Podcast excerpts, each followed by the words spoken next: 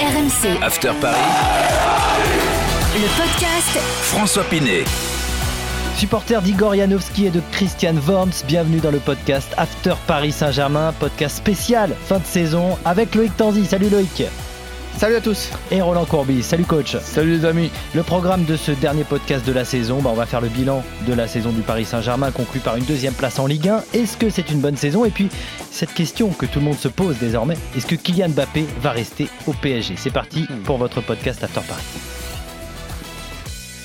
Et on va commencer par l'évaluation de la saison du PSG avec toi Loïc, qui est d'après toi le taulier de cette saison au Paris Saint-Germain. J'ai l'impression qu'à chaque fois qu'on parle de taulier ces dernières semaines avec coach, on parle toujours de la même façon. Il est meilleur joueur de Ligue 1 élu trophée UNFP. Kylian Mbappé est pour moi largement le meilleur joueur du Paris Saint-Germain cette saison. Après c'est vrai qu'il a eu une saison un peu coupée. Il a eu un début de saison compliqué parce que la préparation n'était pas là, il était fatigué. Il avait dit notamment dans une interview qu'il avait la sensation d'avoir joué 40 matchs alors qu'on était à peine au mois d'octobre. Ça allait un petit peu mieux, le Covid ensuite, et là depuis son année 2021 elle est superbe. Il a eu juste un trou d'air en équipe de France au mois de mars, mais loin devant les autres, Kylian Mbappé est le meilleur joueur du Paris Saint-Germain cette saison. Et c'est vraiment le terme taulier, ça lui va parfaitement, ce qui n'était pas forcément le cas les saisons précédentes, mais il est devenu vraiment le patron même sur le terrain. Complètement. Et quand compte tenu de son âge, quand il est arrivé en même temps que Neymar, évidemment que le numéro 1 c'était Neymar, tout à fait logiquement. Mais là, petit à petit, là, maintenant, Neymar pour moi est derrière Mbappé. Il n'y a pas photo sur le taulier. Il y avait peut-être match au début avec Navas, mais là, c'est vrai. On met Mbappé devant. En fait, ça dépend si on considère, si on prend que la Ligue 1. Si on prend que la Ligue des Champions, en Ligue des Champions, je pense qu'il y a peut-être match avec Navas, parce que Navas il a quand même rapporté beaucoup de points, et il faut se rappeler que le PSG perd 2 de ses 3 premiers matchs en phase de poule de Ligue des Champions, et peut-être que sans Navas, le PSG ne passe pas en 8e avant que Mbappé soit en très grande forme. Donc sur la Ligue des Champions, il y a un match pour moi. Après, sur l'ensemble de la saison, je pense que Mbappé est au-dessus. Oui, possible, mais en cas d'égalité, on va mettre le joueur de champ buteur plutôt que...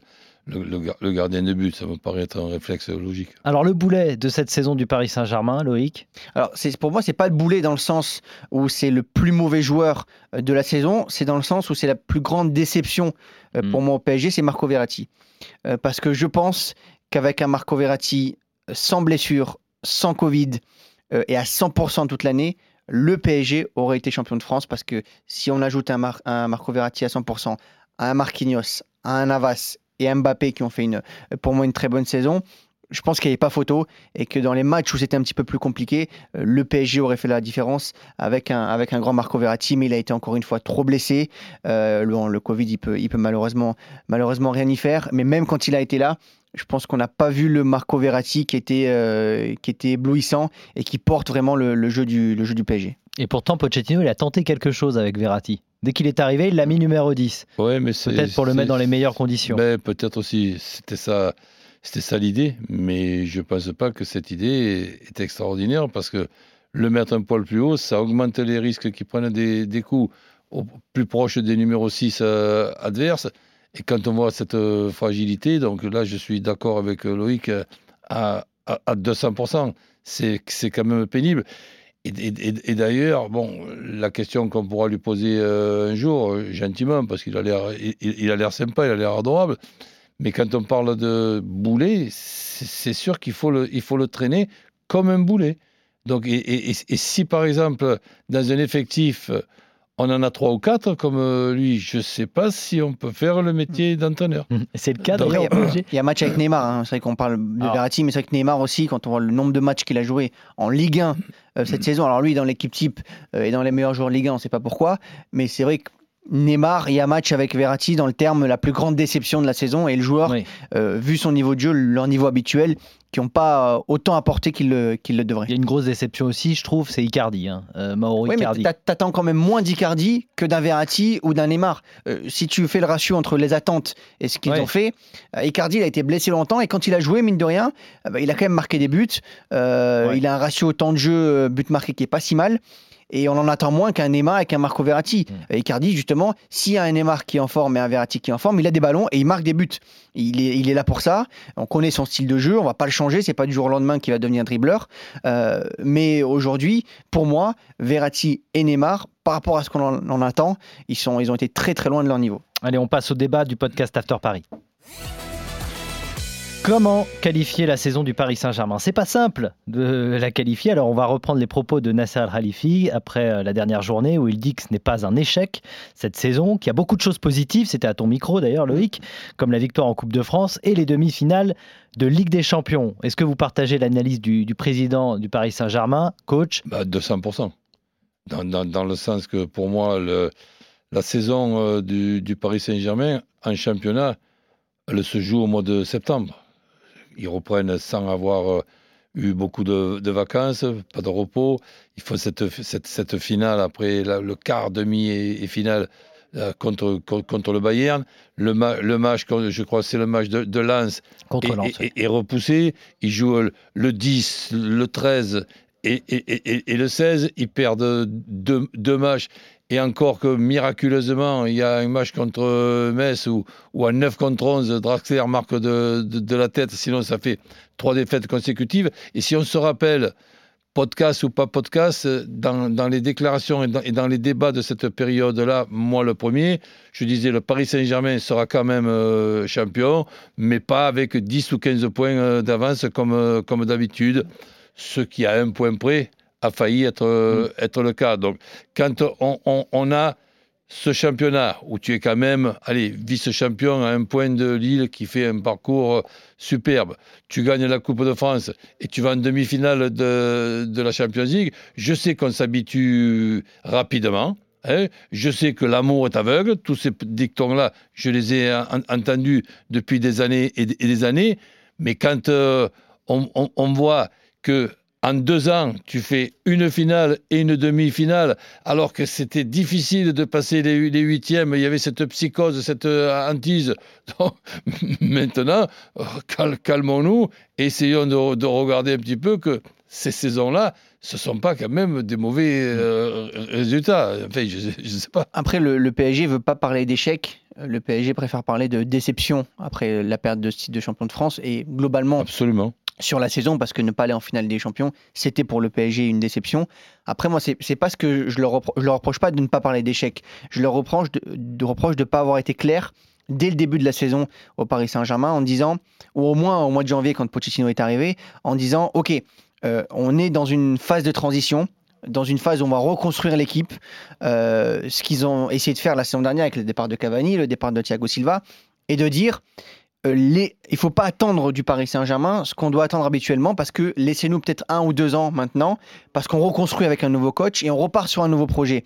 Et en fait, en disant ça, tu peux comprendre derrière que ce soit de la déception. Mais si toute l'année tu rabâches que le titre, c'est un objectif, que la Coupe de France, c'est l'objectif, gagner la Ligue des Champions, c'est un objectif, à la fin...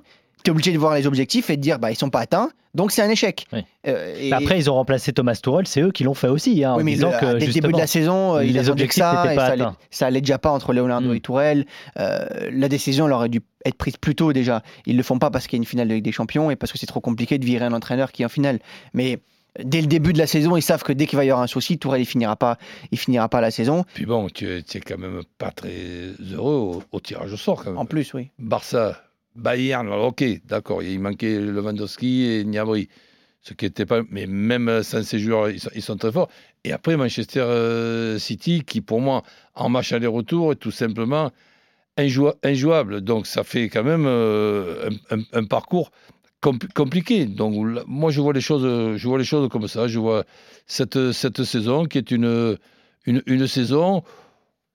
qui aurait pu effectivement être mieux. On peut dire quand même 2 mots sur Pochettino. Donc, on ne va pas le juger. Ce n'est pas seulement parce qu'il nous l'a demandé. Mais on regarde et on se dit que même si on le jugera la saison prochaine, on pouvait attendre un petit peu mieux. Et tu vois, je regarde encore hier.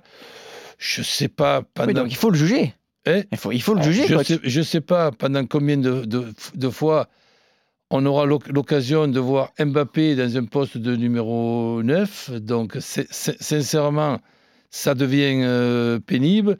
Et ce n'est pas une bonne chose pour Mbappé, qu'il puisse y avoir un Mbappé qui permute, d'accord, mais qu'on joue sans numéro 9 et que le numéro 9 soit Mbappé, sincèrement, ça continuera certainement la saison prochaine, ou alors j'y comprends peu rien, et on ne va pas souhaiter qu'il n'y ait plus Mbappé pour ne plus le voir au poste de numéro 9. Mais moi, tu rejoins ce que je dis en fait. Je ne comprends pas dans ce cas-là. Si tu arrives en début de saison, enfin au mois de janvier pour Pochettino, et tu dis...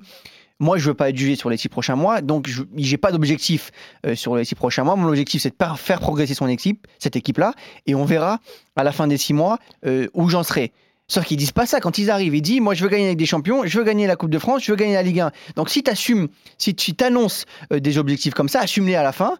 Tes objectifs ne sont pas remplis et on est obligé de te juger en disant tu n'as pas gagné la Ligue 1, tu as gagné la Coupe de France et tu n'as pas gagné la Ligue des Champions. Donc, ta saison, elle est ratée. Ou alors, dès le début, tu dis que l'objectif, c'est pas ça et tu verras la saison prochaine et que sur la fin de saison, tu te prends pas d'objectif. Ben justement, on va se projeter sur la saison prochaine. Est-ce que ce sera avec ou sans Kylian Mbappé ? C'est la question que tout le monde se pose évidemment. Le président a dit à ton micro, Loïc, que Mbappé allait rester au Paris Saint-Germain, il a l'air confiant. Oui, il est toujours confiant. Est-ce qu'on le croit ? Alors moi, je pense qu'il faut le croire dans le sens où le PSG pense que Mbappé va rester. Attention, parce qu'il va rester et il va prolonger. C'est pas la même chose. Je pense que, quoi qu'il arrive, le PSG... Il peut pas rester sans prolonger. Je voudrais dire qu'il serait libre dans 6 mois. Ça, je sais pas. Ben, je pense qu'il faut pas se l'imaginer. Moi, j'ai un doute. Non, je pense pas. J'ai un doute parce que je pense qu'il va donner sa réponse tard dans l'été. Et que le PSG aura toujours peut-être ce petit truc de se dire le Real, le Barça, Liverpool, plutôt le Real et Liverpool, les deux clubs qui le veulent vraiment, n'auront pas les moyens de se l'offrir, et même financièrement en termes de salaire et de prime à la signature, et on pourra peut-être le prolonger dans la saison. Alors évidemment, ce que tout le monde veut, c'est que tout soit réglé dans l'été, même au plus vite, sauf que je pense que Mbappé donnera sa décision plutôt après l'Euro.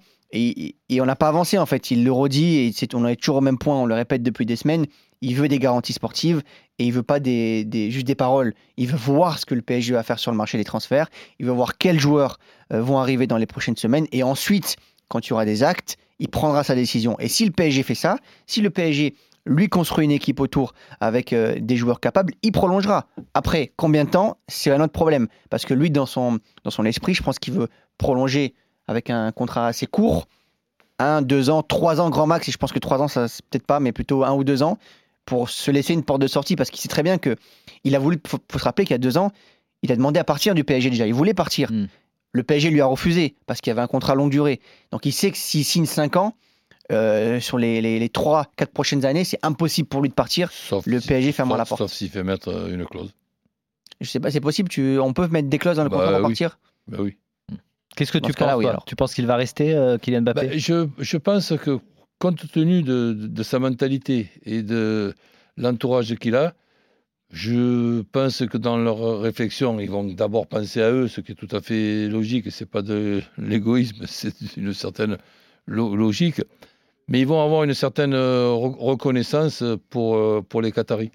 Et cette reconnaissance, c'est d'arriver à comprendre que les Qataris sont à Paris, sont dans le football, organisent une Coupe du Monde dans ce petit pays, et ils ont besoin quand même de Neymar qui représente le football au Brésil, et Mbappé au Paris Saint-Germain avec la France. Donc je pense que son transfert se fera 6 mois après la Coupe du Monde au Qatar. C'est dans pas longtemps. Et de voir... Mbappé, qui est quand même meilleur joueur français, qui va peut-être gagner le Ballon d'Or, il va s'apercevoir aussi que même au Paris Saint-Germain, on peut avoir des distinctions. Et ça, je reste persuadé qu'il va attendre l'Euro pour voir un petit peu ce qui va se passer avec l'équipe de France. Et il est très content qu'il puisse y avoir Benzema pour faire ce duo monstrueux. Je pense qu'à la suite de l'Euro, on pourra envisager une possibilité de Ballon d'Or, puisque l'objectif numéro 1, c'est la Coupe du Monde, ok, sur un plan collectif, mais sur un plan individuel, c'est le Ballon d'Or. Et là, le Ballon d'Or, déjà, pour moi, il est en avance sur Neymar, et il aura l'occasion de voir un petit peu le recrutement, plus les performances de l'équipe de France et les siennes à l'Euro? Eh bien, la réponse, ça sera dans le prochain podcast After Paris, normalement, qui revient évidemment la saison prochaine. Merci beaucoup, Loïc. Avec plaisir. Merci, coach. Salut, Loïc. À très bientôt. Merci à vous. RMC After Paris, le podcast François Pinet.